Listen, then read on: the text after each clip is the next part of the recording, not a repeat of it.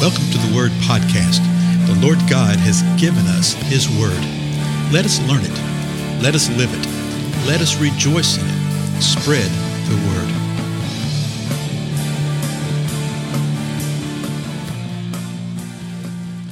Blessings, everyone. This is Dale. Thank you so much for joining with me as we examine the Word of God. And that's what we do. We just spend a few minutes every day, usually less than 10. So far, it has been, uh, examining the Word of God and just saying, Lord, what is it that you're speaking to us? What is it that you desire for us to know personally? What do we need to know uh, as family, as friends, as a local portion of the body of Christ, and as the body corporate? What is the Lord speaking? And we seek out His Word and guided by His Word and His Spirit, the Lord reveals so much. Uh, I had somebody say uh, just yesterday, as a matter of fact, in the Bible study, that they highly suspected that the Lord was speaking a lot, that, but that we were not listening. And uh, I would have to say that I agree totally with that. What we have been looking at late. Oh, by the way, uh, spread the word about this time together. Okay, encourage folks to uh, join with us. Uh, actually, show them how to do it. If you're on a computer, show them how to do that. If you're with us on a phone in an app or something like that, a lot of times it's a new technology to people. But you know how it is. Once you set it up, uh, it's very easy to uh, to use, and once it becomes a pattern of your life to be in the Word of God on a daily basis, particularly in varied ways, uh, it's it's really easy to do. So just encourage everybody to uh, uh, join with us and see what the Lord has to say. Okay, uh, we've been looking at the Feast of Israel of late okay the feast of israel.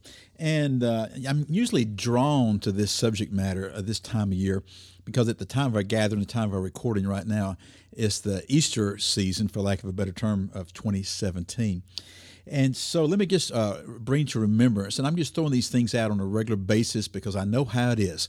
Uh, if you sit there and try to remember it all the first time you're not going to get it. Nobody does. But if you just go over and over and over all of a sudden it starts coming to mind.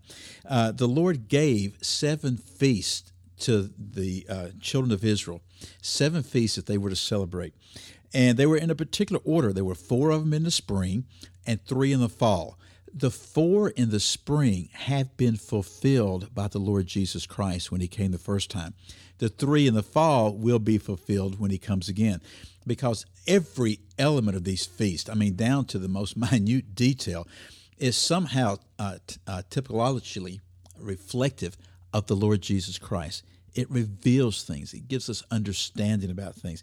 So the first feast that we looked at was the feast of Passover, and it's on the 14th day of Nisan. Now Nisan is just a month, and it falls somewhere within our March and April. It varies from year to year, but Passover was the first one, and it's just on that 14th day the New Testament actually refers to it one time as the day of preparation because what they did, they prepared a meal and then they sacrificed the lamb, the Passover lamb.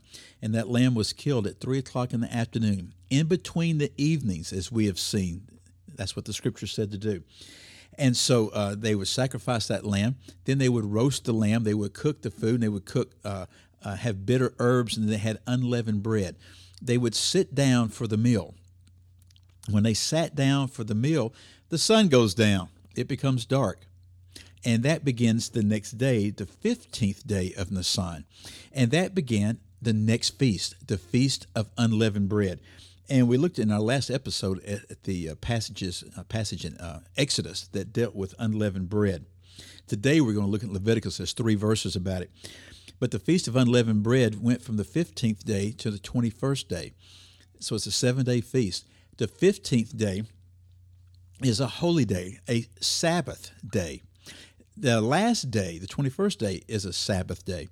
And that 15th day is the Sabbath that you see in the Gospels where it said that the Lord uh, had to be taken off the cross. He had died, and they wanted to get him off the cross and bury him because the next day was a Sabbath day. There's other passages that show that the, uh, uh, the priests wanted to do this quickly because they did not want to be unclean because of the Sabbath.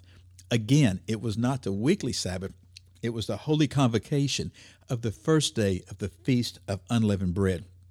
And so when they sat down for that meal on the evening of the 14th, that evening becomes the first day of the 15th, and they celebrated that meal. Now, let's just go to Leviticus 23 and uh, see what it says. And verse 6 says this Then on the 15th day of the same month, that's the month of Nisan, there is the feast of unleavened bread to the Lord. For seven days you shall eat unleavened bread. On the first day you shall have a holy convocation. That's the Sabbath. You shall not do any laborious work. But for seven days you shall present an offering by fire to the Lord.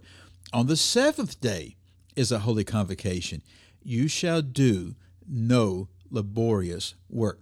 So we see a couple of things right here. We see that there's no laborious work to be done on the first day of the seventh day. But then we also see that for the seven days, they were to present an offering by fire to the Lord.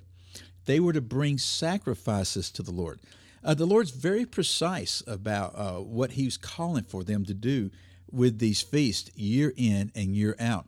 Now, what happens by the time you get to the uh, New Testament, they're uh, actually referring to Passover and unleavened bread as being one feast. Okay? Because, and you can sort of understand that because once on one day, then it goes straight into the next one. And then the next episode, next time we're together, I'm going to show you another feast that comes, a feast of first fruits. And all three of those are just basically referred to as the Feast of Unleavened Bread or the Feast of Passover. Excuse me. So sometimes you'll see in the scripture they'll say it was the Feast of Passover, and it may be referring to a period of several days. Well, it's, pa- it's talking about Passover, unleavened bread, and first fruits. Uh, again, it's somewhat like what we do when we say the holidays. If I say, What are you doing for the holidays this year? Uh, more than likely, you're going to be thinking, What? Thanksgiving, Christmas, New Year's. Depends on where you're coming from. Some people, their biggest holiday of the year is Halloween. Seriously. Uh, sometimes it may be uh, the, a national holiday like the 4th of July, something like that. But in this case, the Lord was giving them feast to celebrate.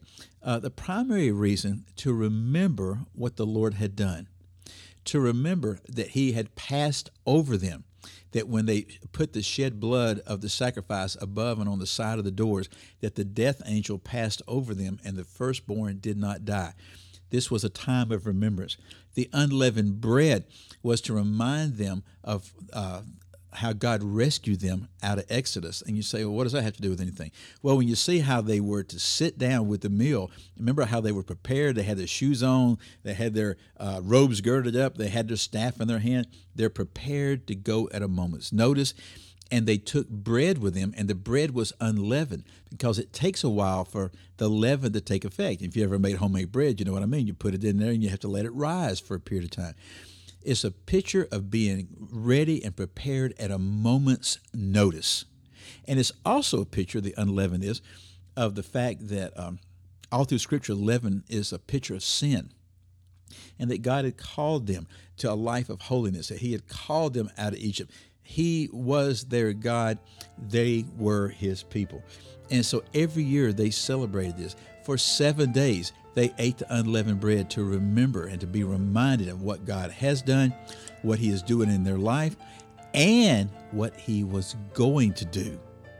What He was going to do. We'll see more about that as we go through the feast. Well, anyway, thank you so much for being with me. I'm Dale, and I'll see you again next time.